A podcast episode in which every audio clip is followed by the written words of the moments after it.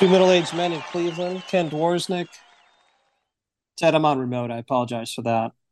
Theodore Yeah. Klopp, how's your arm? I mean, you're the equivalent and the doppelganger for Orel Hershiser. You've been warming up for spring training. How's that going? Oh yeah, it's go, going well, going well. Yeah, it's uh, uh, arm is loose, uh, icing it and uh, making sure it's ready for 200 plus innings. Is your eephus pitch ready? By who? Exactly. The eephus. Yes. Yes. Nobody throws it better. I I just need to make sure I can do it in 15 seconds. I'm not saying anything after that. We're good. Ted, I was uh, on a bit of a trip. We could bring that out in out and about. Um, but we kind of had some big news, you and I. Let, us be honest. We're older Yeah, we guys. did. We uh, you know, we deal with kids. We're kind of last in each of our households, I would say, in the pecking order. Usually it's kids and animals and then us. So, but you and I had a really kind of cool experience where we interviewed for a story and it came out last week. It was pretty cool. Yeah, we uh uh we look like we're uh ready for it was looks like our our, our mug shots look like uh an episode of CSI or something. Starsky and Hutch, something like that. But uh Oh God. uh yeah, it was a good article and uh uh I I hope everybody enjoyed reading it and get, maybe got a little insight into what led to us uh doing this podcast. the best text I got, because I got numerous texts over this. I imagine you got some too. The best text I got is somebody said, Ken, great story. The picture's great. We love the downtown thing, but you look fat and confused. And why are you with Orel Hershiser? That is probably the best text I received in quite a while, and I think I'm still laughing over that. But it was Well- fun. I really enjoyed that. the uh the best reaction I got was from my wife who saw it on my Facebook timeline and said, You're still doing that? I kind of got the same answer. I'm not gonna lie. kind of got the same answer. You guys are still doing that. Hey Ken, we have a championship, it's championship week here for us. Oh my! Oh yeah. My oldest son's hockey team beat so we were the fourth seed. Uh four teams make the playoffs. We're the fourth seed.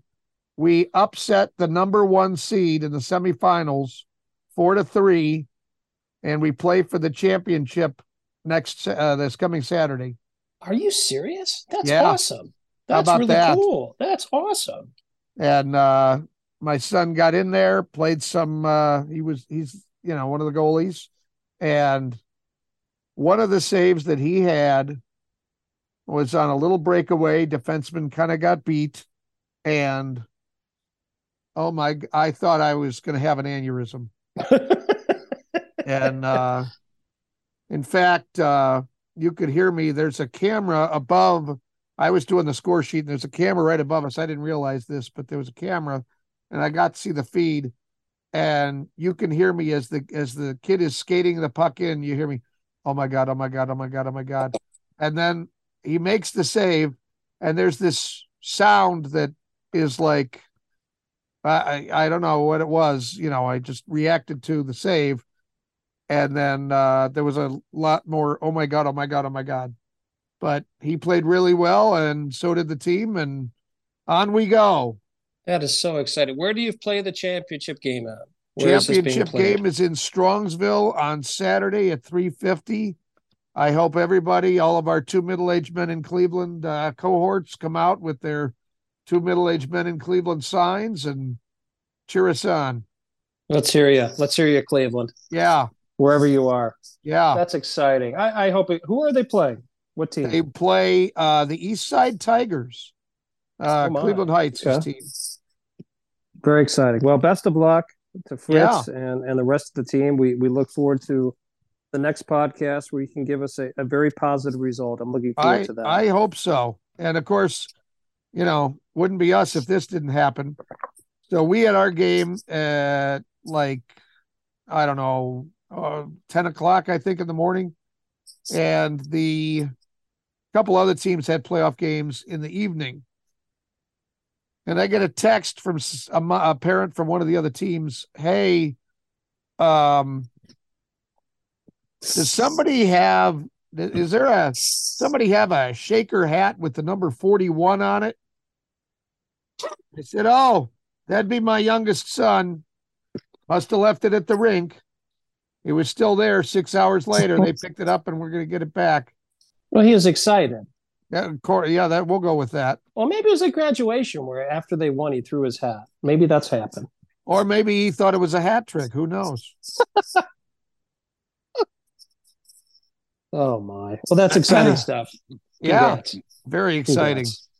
We have some exciting stuff coming up on our podcast too. We have a selfie world record set by a most appropriate person. Good news for a girl with a pretty tough checklist. John Grabowski here to talk about a unique piece of Cleveland architecture. Dusty Sloan will join us to talk about a Browns legend. Jen Brasnovich has our Cleveland calendar. And we're going to talk with a woman who is a a worm advocate. Ken, do you know what a worm advocate is? Ted, I really don't, and I need to have this interview so I can find out. I don't know what a oh. worm advocate is. I mean, I basically you're just positive about worms, right? Is that where we're at? Well, I don't know, but I'm positive that after this interview, we're going to know the answer to that question and more. And now, a woman's perspective. What do men and mascara have in common? They both run at the first sign of emotion.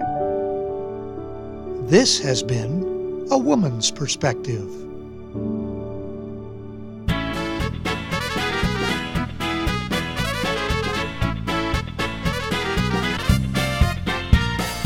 History time. Get your notepads out. Get ready. We're going to learn about Cleveland and about a very unique structure here in Cleveland the geodesic dome uh, at the ASM International headquarters. That dome, I, I think, uh, well, John Grabowski is with us, our historian.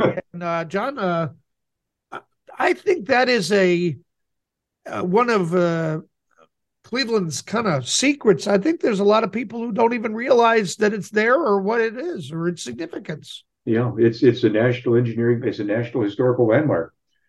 Uh, and you know, to do a personal story, I never knew about it until I had my first car, and I decided to take a route out, Route 87, all the way out through Geauga County.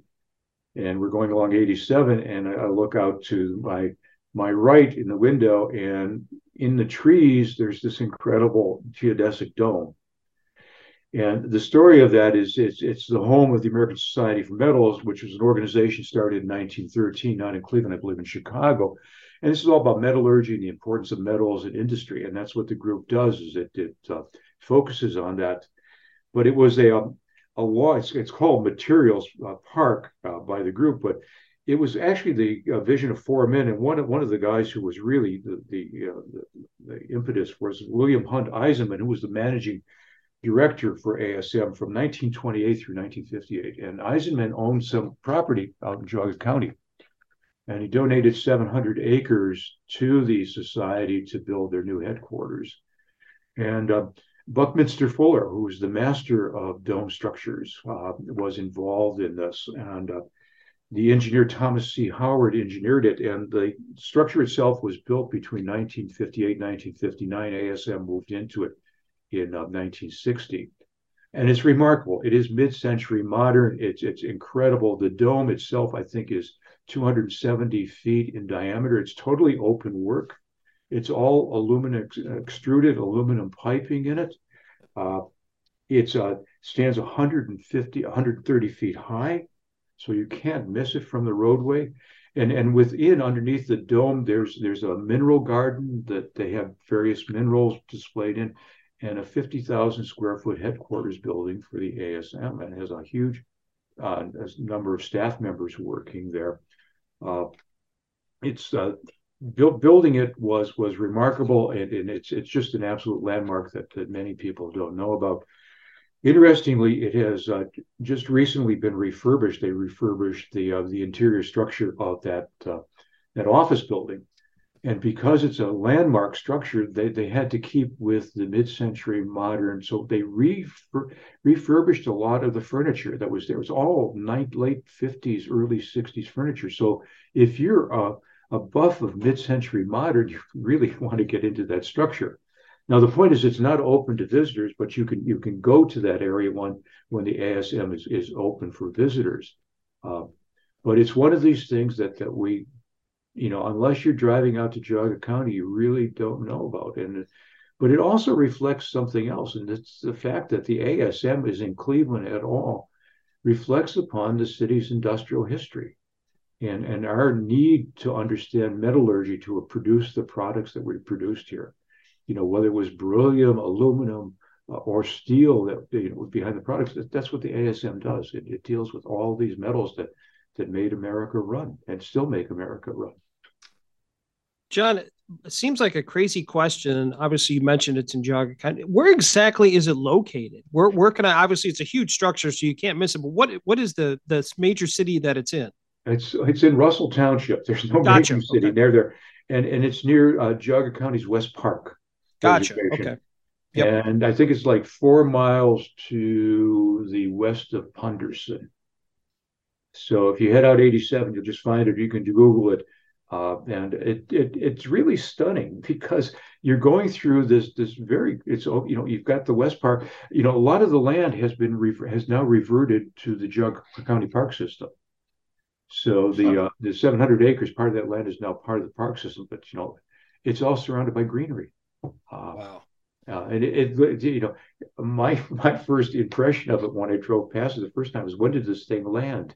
I would think the same that thing, was kind yes. of you know what I thought. Yeah, he's you could easily think that. Uh, that's uh, it's a very unique structure. Well, I, I think uh, it's the largest dome, stru- freestanding dome, and, and there are only five struts that hold it up. Oh, two oh of the my gosh. run through the building, and and three are on the other side of it. Yeah. Wow. That's crazy. That, that's uh, one, one other statistic: it, it weighs eighty tons and it contains sixty-five thousand parts. Wow. Unbelievable. Yeah. We're lucky to have it. I guess we're not moving it anytime soon. no, not unless it flies. Yeah. Uh, Ken, can you spell geodesic? I not correctly, if that's what you're asking. Okay.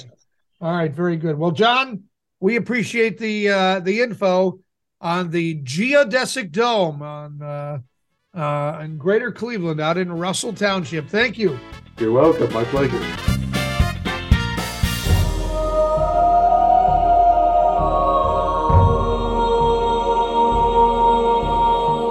Overachiever time. Actor Akshay Kumar is now the Guinness Book of World Records. He owns the record for the most selfies taken in three minutes. By wow. the way, that was 184. That's right, 184 selfies taken in three minutes. More than 240 fans split into two lines, and then Kumar pivoted as he clocked to take as many as he could. Previous holders of this record included Donnie Wahlberg, Dwayne The Rock Johnson, and by the way, Akshay's broke the world record while promoting his new movie, Selfie. Wow, that makes that makes all the sense in the world. I like I like that. I like that. How many selfies have you taken? At, at one time or just overall? Just in one time. Oh, uh, uh, I think I top out at about two or three. I'm, I'm in the same boat. Yeah. Just yeah. not that popular. I usually start by not having the camera pointed in the right direction, and it's just downhill from there. Nice selfie of your eye. I got it. Boom. Dead, we overachieved.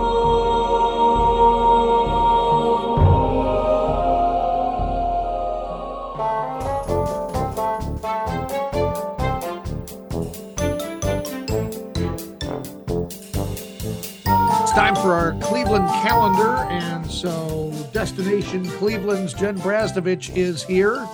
Let's see, March. uh, St. Patrick's Day. That's that's the spotlight date on my calendar, but I'm guessing there's other stuff, Jen. St. Patrick's Day is kind of right smack dab in the middle of March. And what better way to celebrate Cleveland than some green beer and St. Patrick's Day merriment? Uh, there is a lot happening this month, but since you've mentioned it, let's start with St. Patrick's Day. So, of course, the highlight of Cleveland in March is the Cleveland St. Patrick's Day Parade. That will be happening on March 17th, St. Patrick's Day. Parade starts at 1:04 p.m. So it kicks off at Superior and East 18th Street, and then it goes down Superior and ends at the intersection of Rockwell and Ontario. Um, so if you're downtown for the parade, you want to get down early. Um, make sure you're using RTA to get here. The red line goes right down to Tower City, so you can you know grab the train and hop off there at Tower City. Um, it's going to be an insane day downtown. Hopefully, we'll have good weather like we had last year. Um, and then, if you're downtown, of course, stick around and visit some of the bars and restaurants. There will be things happening, I believe, from like 6 a.m. all day. So, your pick of options kegs and eggs, all sorts of that? bar crawls and stuff like that. If you absolutely cannot wait until March 17th, I don't blame you. I can't either. I've already got my outfit picked out for St. Patrick's Day. Um, there are also a variety of celebrations and themed bar crawls happening in the weeks leading up to St. Patrick's Day, including the Green Mile Bar Crawl, which is in West Park on March 11th, so the weekend before St. Patrick's Day. Um, West Park, if if you've been over there, is a a great bar location. Um, they have PJ McIntyre's, which is, in my opinion, probably the best Irish pub in the country. Uh, absolutely love it. So they'll be doing a bar crawl over there in West Park on March 11th. If you just can't wait for all of the fun of St. Patrick's Day. Um, Wow. let's talk about this weekend. Okay. Weather's weather's looking a little dicey, but I think we'll be okay for Saturday over at First Energy Stadium. Usually they're playing football over there. This weekend we're going to play some hockey there. So we Yeah. the face off on the lake um, between Michigan and Ohio State a few weeks ago, and now the Cleveland Monsters will be hosting their outdoor classic. This is the first outdoor hockey professional hockey game to be played in the city of Cleveland. So it's pretty cool. Um, they've got that ice on the on the field still. So they'll host the uh, Wilkes-Barre Scranton Penguins, the Pittsburgh Penguins farm team, on uh, Saturday, March 4th. That'll be right there on that outdoor rink. The game is at one o'clock, and there are still tickets still available. Those tickets start at ten dollars. So even if it's last minute and you're looking for something cool to do this weekend, um, that's a really cool option for you and a very unique thing that you can't experience everywhere. So um, just another thing that makes Cleveland a unique place to be over there. And you know, we like to make the most of the winter weather when we can. So it's a good excuse for that as well. Um, we talked about St. Patrick's Day. If you're really looking to keep the beer flowing all month long, um, Great Lakes Brewing Company is celebrating its 31st 35th anniversary this year. Their brewery tours are back this year, and it's the perfect way to celebrate their anniversary and to learn a little bit more. So I've done one of these tours actually. It is amazing. I've done a lot of brewery tours. Um, in case you can't tell from talking to me, I'm kind of passionate about beer. Uh, so I've done a lot of brewery tours in my time. Uh, you know, I'm the young age of 35. So in 14 years, I've gotten a lot of brewery tours in. Um, but this is definitely one of the best ones that I've seen. And it's just such a deep history there at Great Lakes. I mean, it's Ohio's original craft beer, it's Cleveland's, you know, mothership of craft beer. Um, the tours are about an hour. You get four beer samples, you get a souvenir pint glass. You will learn a little something new. One of the coolest things that I learned, and I'm still going to encourage you to go to the tour, but I will tell you one of the coolest things that I learned is that they actually have two pipes that run underground from the production facility to the brew house. So when you go to the brew pub and you get a nice cold glass of Dortmunder or Christmas ale or whatever they're they're running through those pipes, there's a reason it tastes so fresh. It is literally fresh from the brew pub or from the production facility. So it is as Wow. fresh as can be running under the street there and coming right out of the tap there at the brew pub. Um, so those are happening Friday, Saturdays, and Sundays. And like I said, those are back this year. They were on hold because of COVID. So a really cool way to learn something new about Cleveland's craft beer scene and uh, check off one of those stamps on your Cleveland brewery passport. Now, now, Jen, it seems like everything that we've talked about so far involves alcohol. I'm, I'm Not true. You don't have to drink at the hockey Oh, game. oh, oh, okay, okay. Now, If you prefer popcorn to alcohol, the Oh. Cleveland International Film Festival is in town at the end of this month. So that's Okay. two weeks this year. Live showings March 22nd through April 1st. And then they do the online streams um, that they started last year. That'll be April 2nd through the 9th. So that's happening over at Playhouse Square. No alcohol required there, but lots of popcorn to go around, I'm sure. Sure. Now, I'm curious. You mentioned that you've got your uh, St. Patrick's Day outfit all uh, ready to go. What what when we go to you know the parade and we're looking for you, what do we need to look for? Um, I will be in a green T-shirt, obviously. I have a uh, gold like sparkly jacket that I wear over my green T-shirt. And new this year, my best friend knows how much I love St. Patrick's Day, even though I'm only like four percent Irish, probably. Uh, she got me some really cool green beer earrings. So if you're looking Mm. for me, look for the earrings. Okay, all right. A hat? Do you have a hat? Uh, it depends on the weather. If it's cold, I'm going to need a hat. Okay. If it's all like right, last year, I might not even need the jacket. You never know. Okay. All right. Okay. Does the shirt say anything? Does it say I'm of course I'm Irish or something like that? Um, it says zero lux given. okay. So All right. clever little play on words there. I got you. Okay. Yeah. Yeah. All right. Well, uh, well, thank you. Uh, you've clearly filled our Cleveland calendar, so we appreciate it. Absolutely. Happy St. Patrick's Day.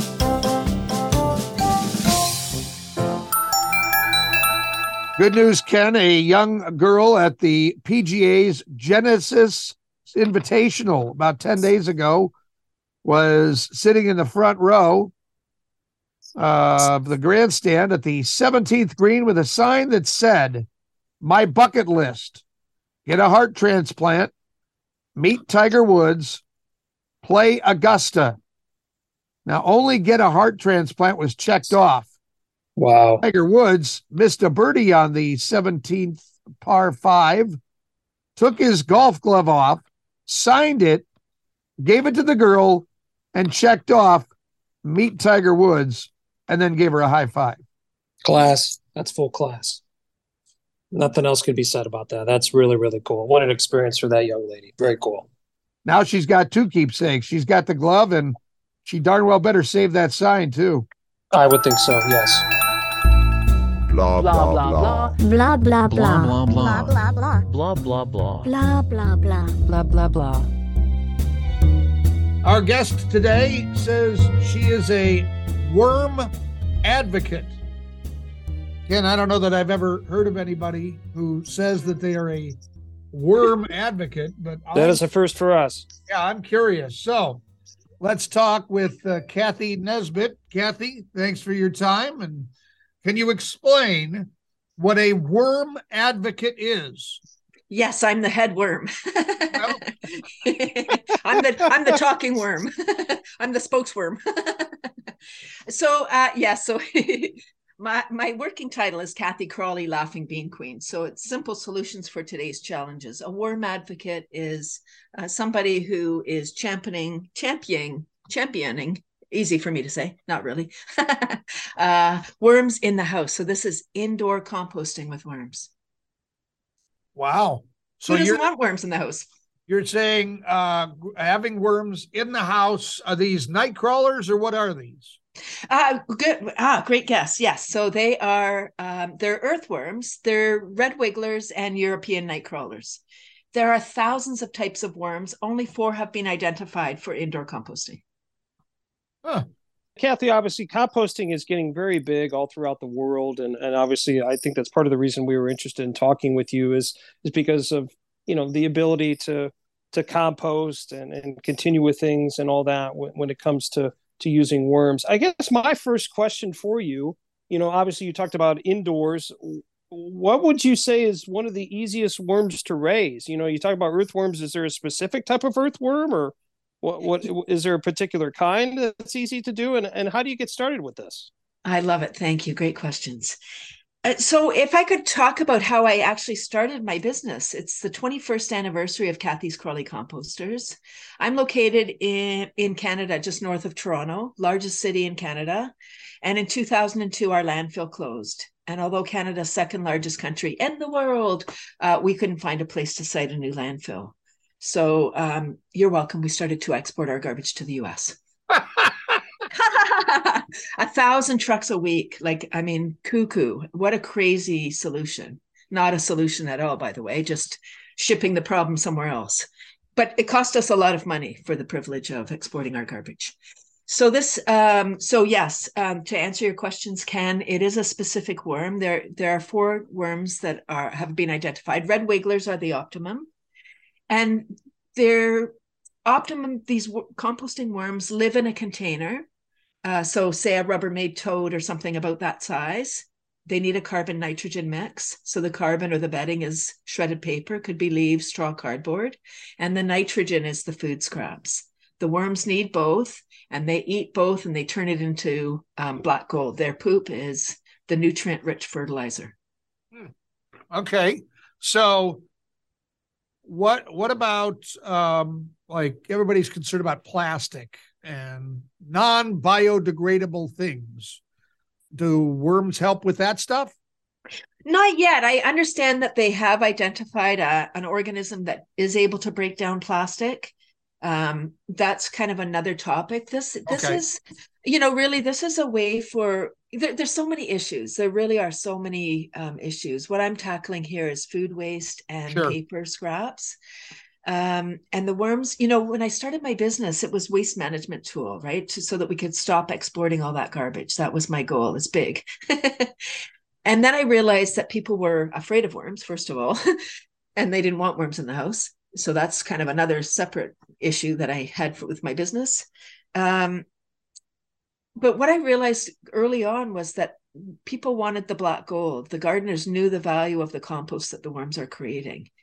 And in North America, we have destroyed the soil with our monocropping.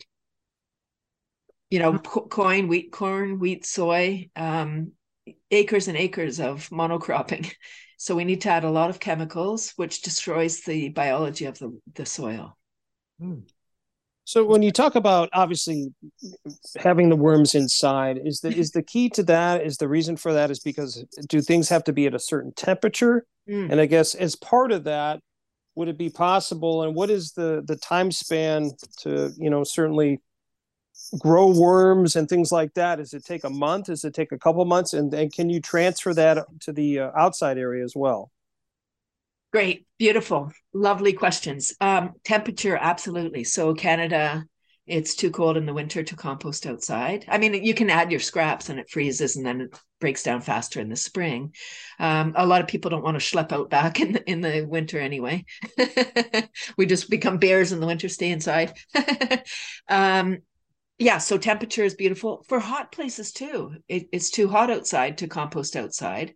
So uh, bringing it inside and in other places um, cottage country where there may be bears or mountain lions or something that you don't want to attract to your backyard composter. How long does it take? There's so many factors temperature moisture airflow particle size the type of things you're putting in your worm bin. But the guideline is about mm, maybe three to five months and the worms will convert all the material and then it's time to harvest time to separate your worms and the compost um, there's ways to do that. Um, if people are comfortable handling the worms, you just dump everything on a plastic sheet, put it in small round piles.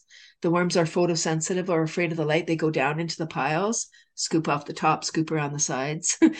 it's not for everybody. Um, and there are systems. There are systems if somebody didn't want to do that piece where the worms migrate up and they leave behind their black gold.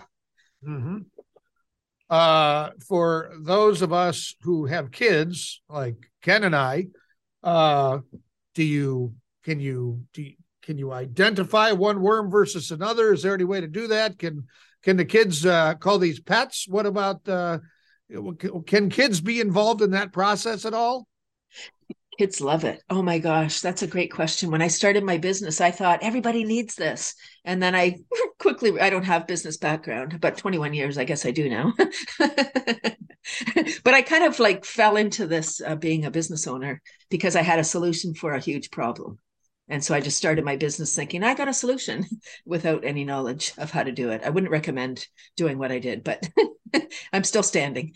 Um, Sure. Yeah, so I started to do school workshops. I realized that people were afraid of worms and you know didn't understand the whole thing. So I felt feel like I needed to create the market, and I started to do school workshops. And having worms in the classroom. Some teachers have reported some of the students will eat better because they want you know not all the students are academically inclined. Not all the students you know fit the the, the model. Um, some are on the outside. And and they love the more hands-on activity of the worm bin. So they'll say hey miss jones i want to feed the worms and they're eating chips or something or cheese strings and it's like the worms don't eat that if you want to feed the worms you have to bring in a healthy snack So then they bring in their Ah. apple. They right, you bonus, and then they say, "Oh, I have my apple. I want to feed the worms." It's like that. The worms don't want the whole apple; they just want the core. So you got to eat the apple and then just give them the scraps. Beautiful. Huh. That is great. It's a cheat sheet to get your kids to eat healthier. you know and then and then once you watch the worms not watch them because they live in the dark but you know they you see them convert this material into soil and it's it's the worms are the original alchemists for so for, to answer your question for for for children it fits every every uh, subject in school you could write songs you could do math you could talk about geography where in the world are the worms you know there's so many ways Kathy, are there other groups? And this is a very interesting topic for me. Is there other groups like on Facebook or other groups that I could contact that, that certainly are, are very similar minded as yourself that I can obviously, you know, learn more about this or different techniques or anything like that? Absolutely. Yes. Yes. On Facebook, there are there's a vermicomposting group or probably several, you know, gardening groups, composting groups. Yes. And my website is Chalker Block. My husband's my web guy, and so it's blissfully up to date. Say that website one more time. it's kathyscomposters.com. Kathy'sComposters.com. Okay. And uh, uh, social media? Uh, social media. Yes, I'm on Twitter. I'm at Squirm. Squirm. uh, Facebook, LinkedIn, and YouTube. Okay. What what what would we see on uh, YouTube? Are we going to see how you do the composting and separate the worms? Is that the idea? Uh, there's there is one of those. I have a TEDx talk from 2013 where I talk about the magnitude of the the role the worms are going to play. Um, pretty he- heavy topic, 15 minutes of of heaviness. No, it's a fun topic. um, and then and that now I'm a laughter leader too. So there's tons of uh, laughter videos. My husband and I have done a Fun Fab Friday video for 90 weeks in a row. Wow. Yeah. Okay. We'll check that out as well. We appreciate your time. Thanks for uh now I know what a worm advocate is, and uh Yeah. I think we need more of them. What do you think, Ken? Oh, 100% correct. Yeah, I, I think maybe we need to start something like this in the in the Cleveland area. I think that would be a, a great thing for for you and I and, and kids and all that kind of stuff. This is awesome. This is really cool, Kathy. Thank you very much. I'll come to Ohio and teach you. That'd be great. Thank you, Ken, Ken and Ted. I appreciate it.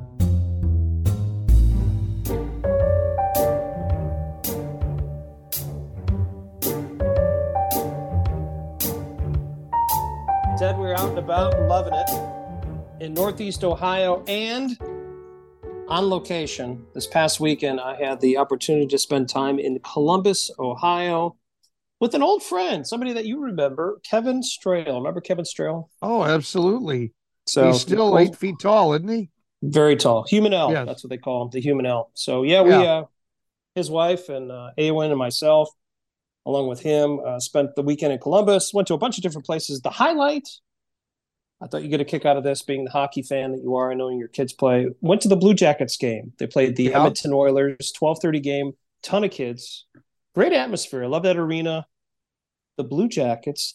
Now, I hope you're sitting down for this. They actually won six to five. Six to five.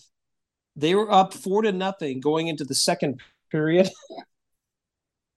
and Yeah. Edmonton tied it up. They tied it up 4 4 going into the Oh third. boy. It was classic. I But, bet the uh, Bluebirds were out. Yeah, they were.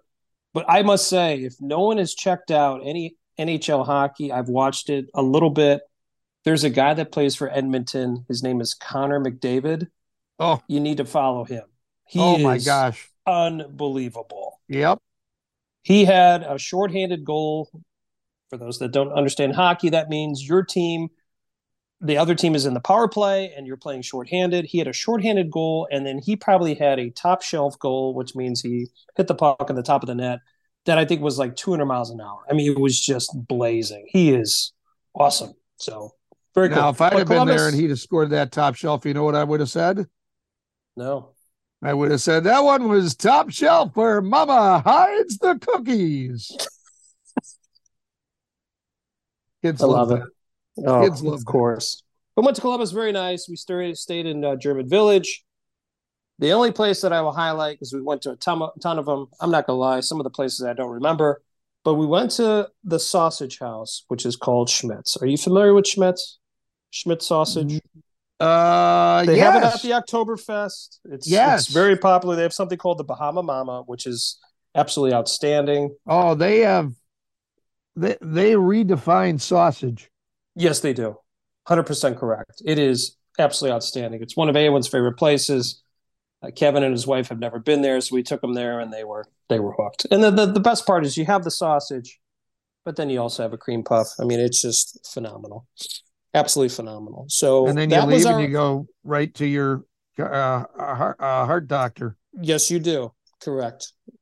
Get yourself an AED. So, but it is Yes. phenomenal. We had a we had a great time. Um, and then uh, we started off. I was, you know, once again, I'm trying to do more service things. Awen and I worked the St. Bernadette's fish fry Friday night. It was uh it's an interesting experience. I don't work in food service, so when people get upset, you're not necessarily used to that, but you just kind of, you know, put it in your head what goes on. The fish fry ran very, very well. Everybody should be very proud. We did have one lady that was upset because she didn't understand how to fill the fill the uh, basically the order f- form out, and so I helped her, and she was upset, and she mentioned that she wanted to go to the VFW hall for her next fish fry. But Father Phil Rocco was happy. There's a lot of people there. I highly recommend it. St. Bernadette's fish fry Friday nights. They have perch, a host of other things, pierogies and all that. It was great, and I worked for four hours. I was the middleman, Ted. I started off serving food, and I got the point, the call to the bullpen that they need me to handle cash. I'm your guy. I'll count it out. I took all my shoes and socks off and counted out all the money I had to give back. So it was great. So that's my out and about. I know not as exciting as your hockey tournament with your son, but did you guys have an opportunity to get anywhere else involving hockey? Or just Well- out and about with your wife? Were you out and about with your wife at all? We we went uh, because of hockey. We were in South Bend. Oh, that's We were right across from the uh, the football stadium at the Touchdown, hockey arena. Yep. We got to play two games on the big uh, ice uh, rink at Notre Dame. Oh, that's like a 5,000 seat arena. That's cool. Yeah, yeah, that was really neat. That's very cool. cool. very cool. Um, so that was very exciting. Their uh, their Zamboni has a golden dome. Does it really? Yep. Oh, that's awesome. That's so cool. That's a beautiful uh, the campus, slogan at the the way. one end: God, country, and Notre Dame. Yep. Um, so we were there, had some great um, uh, food during our time there, and uh, had fun at the tournament. Made to the semifinals, lost in overtime, two to one, and uh, but everybody played really well. So That's awesome. Uh, Good stuff. very exciting, very exciting uh, tournament, and uh, a lot of fun. So, yeah, That's we were great. out of state and out and about. I love it. Both of us on location. Hopefully next week we can have more uh, local stories for everyone in two weeks. But uh, once again, we hope everyone gets out to Northeast Ohio. Enjoy those fish fries and enjoy all the bars, restaurants that you can, so you can be out and about with us. The most trusted name in journalism, Klopp's Clips.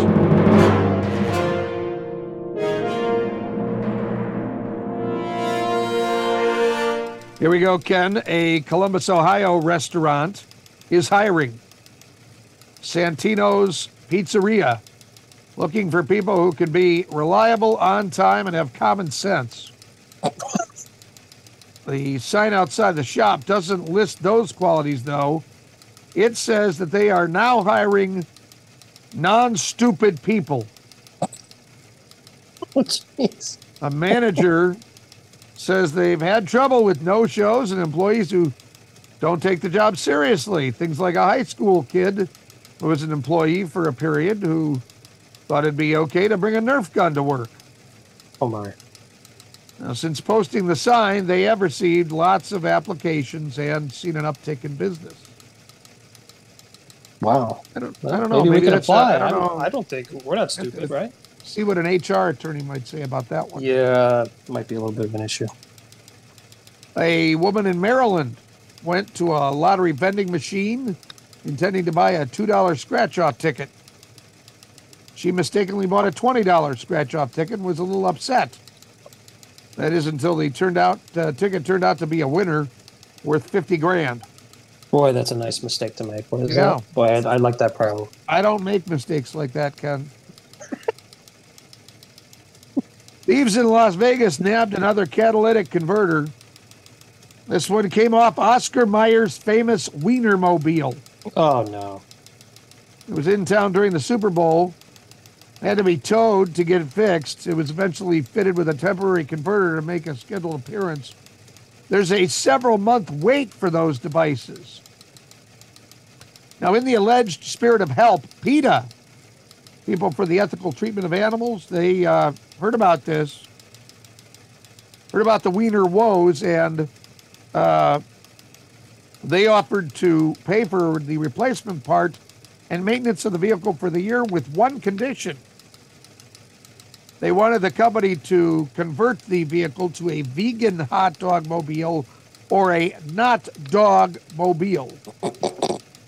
Oscar Mayer has declined that offer. I'm surprised on that. Yeah. Surprised. They're not going to sacrifice being Rio de a real Janeiro's 20. What's that? They're not going to sacrifice being a real wiener. No. Rio de Janeiro's 2023 Carnival was last weekend. The event includes huge street parties and costumes. One guy was dressed as a. He had on a homemade prisoner outfit, Ken. Uh, had a red top, shorts with a National Penitentiary Department acronym logo and a homemade ankle tag. Okay.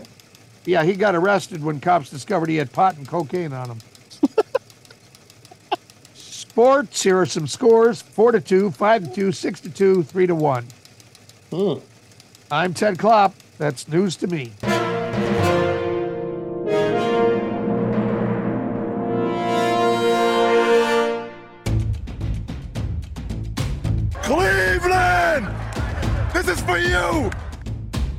Cleveland sports history with our favorite historian, Dusty Sloan. Dusty, we have a Cleveland Browns tidbit for you. I know you enjoy talking about the Browns, it's one of your favorite teams.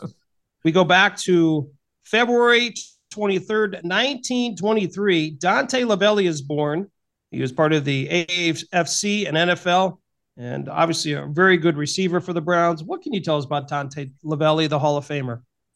Well, guys, Dante Lavelli was one of the first superstars with the Browns, obviously, was with the team as a rookie, as age 23 year in 1946, led the AAFC in both receptions and yards and yards per catch and yards per game in that year, 1946. And again, that's not easy to do, given that 1946 you didn't pass the ball very much.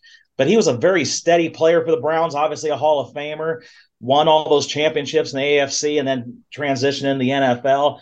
But obviously, he was a very big favorite of Otto Graham, catching 800 yards worth of catches into his 30s in 1954. But very steady player, Pro Bowler three times.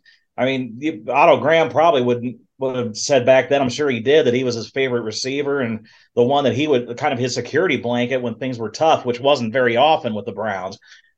Dante Lavelli, uh, part of the the legendary, I guess you'd say, Cleveland Browns teams that uh, really put Cleveland on the map when uh, when that whole merger and all of that, uh, you know, when all that was happening, he was he was catching touchdowns and kind of in the middle of all that. Well, he was one of those players. Again, the NFL, the old guard, thought that once the Browns came into the league in the 50s, that these guys would struggle. Well, Dante Lavelli's numbers got better once they got into the NFL. And again, in that age 31 year in 1954, he caught 47 passes for 802 yards and seven touchdowns. So not only was he productive in the NFL, he was productive into his ninth, 10th, 11th season in the NFL. we always try to play the game, Dusty, and I think many of, of us have done this. How would a player react to playing now? And you, look at the stats of Dante Lavelli and, and what he did and, and how he played, and obviously there's very limited video.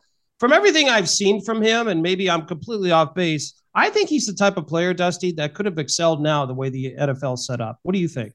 I agree. And you look at his uh, six foot one ninety one, and he was a right end, which means he was the right wide receiver most of the time for the Browns back then. I don't know that he would necessarily be big enough to do that, but maybe line him up in the slot, and he probably would have been a very productive player. And like I said, with Otto Graham and him having such a connection, I, I would think that any quarterback would have loved to have a player of his stature in the pass happy league that we have now running any kind of route from any place in the formation. Unbelievable. The versatility of those guys back then. I mean, you've got uh, uh, Lou the Toe playing tackle and being the place kicker. And you mentioned Dante Lavelli's versatility. Those guys, I know they they'd excel. I agree, they'd excel now. But I wonder if they'd. Uh, I wonder if they'd be a little frustrated. What do you mean? I only am playing one position. I, I, I can do, I can do a couple of things here. What's going on? Well, I can answer that. Yeah, they'd be very happy to play now. They'd make a heck of a lot more. Well, money. that's true. So- There's that. There's And, and the rosters weren't that big in the AFC, so they kind of had to back then too. True. But Yes. Well, Dusty, great information on Dante Lavelli, born on February 23rd, 1923, the Hall of Famer who played in the AFC and the NFL, and of course for the Cleveland Browns. Thanks again, Dusty. thanks, guys. Cleveland! This is for you!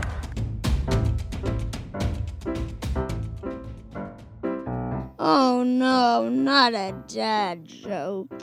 Ted, why did St. Patrick drive the snakes out of Ireland? uh, I don't know. He didn't feel like walking. That joke was horrible. We're coming to the episode, end of episode 109. Ken, we totally forgot to do our uh, our gimmick about what number nine uh, has significance in the city of Cleveland. I don't know. Gosh, good call. What? What? Uh, I, I've done no, no research because I'm on location. I've done no research as well. What number was Tom Tupa? He was seven, wasn't he? What? What about Matt Bahr? Wasn't he nine? Oh yeah, Matt Bahr was seven, nine. Yeah, What about? now? Omar wasn't nine, was he? The no, scale. no. Car- Carlos Baerga. Uh, Carlos Was How did I nine. forget that? Oh my god, that's so bad. He was one of my grandmother's favorite players. So Loved was him. Matt Williams, number nine. He only played one year for us. There's a lot of issues with that, but we're not going to talk about that today. So Yeah. one issues. Well, next week on the, uh, or I should say, in two weeks on the show, we're going to have Vic Ferrari on the show. This is not a car oriented show. We're not going to talk about sports cars. We're going to talk about police work. Vic is a former New York City police officer with some unbelievable stories to tell. Yeah, I was. Uh, very excited about this. Had the opportunity to do some research, and and Vic has worked at a couple different police departments, but he was working with you know people that have an alcohol problem and obviously DUIs. So he's got many stories with that, and also some other interesting stories as well. He's got four books he's written, and I think he's in the process of writing another. So. I imagine anytime we could talk to a former police officer, they always have some r- ridiculous story, and I imagine Vic will not disappoint. That should be great. Yeah, looking forward to that. Uh, more, more, more s- sooner than that. I, uh, I'm looking forward to the opportunity to see if we can't uh, raise a banner. My We'll gosh, see. we need that. Where would the parade be? Right, right in Shaker, right down yeah, the right, street. we're going to walk from the parking lot to the rink. I like that. That would Yeah. be great. That would be great. Yeah. Well, I'll be rooting all the way from Rocky River. I'll get it done for you. I'll go Can't see how many fans we can get there. Yeah, It's exciting. Well, one thing, Ted, before we close the show, sometimes when you do something, they never let you get out. So I got the text and call and text and email this past weekend. I guess I'm back in the saddle with some Ashland University women's basketball games. So Oh, yeah? I'll be doing some public address announcing. Yes. The reason uh, I bring this up, the, yeah, for the GMAC, the women's team this year, undefeated, 29 and 0. How about they're that? number one in the country, are they not? They're pretty good. Yeah. Yeah. So we're I'm excited. I'm looking forward to see how many names I could screw up on Saturday. So we'll see what we can do. Well, I'm just hoping to get the AU names right. For the other team, I've done this for years. I'm not sure if you did this. I would purposely at times mispronounce say the names of the other team wrong. Pick a name and say it So, differently every time. that's correct. Now, The name is Tim. I, I will say team. Team. Time. team, Tim, Time. time, teamer. Yep. Uh, when fun. you say the coach of Ashland University, I think you should say her name's Kari Daugherty. I think you say head coach Kari Daugherty. Oh my gosh, yes, I know. I actually did that when she was a player. And now her name is Pickens, so I can't. It's not as funny. But I I had a couple times that I did it like that. Oh. I know you would on the on the broadcast as Oh, well. I, I- used to call those games. I So- would absolutely. So this should be fun. It'll be nice. It should be packed house and all that. Should be a good time. So we'll. I gotta start working on the pipes. I, I don't know if I can make the three call like I used to, but we'll we'll figure something out. So, well, sir, great stuff. Great episode. Thanks to our guests. Thanks to uh, everyone that's been a part of our podcast. Dusty Sloan, John, the historian, Jen Brastovich, and the Worm Lady. We appreciate all your time, efforts, and information. And until next time, we're just two middle-aged men in Cleveland. Two Middle Aged Men in Cleveland is sponsored by Westminster AV, custom audiovisual packages for all occasions.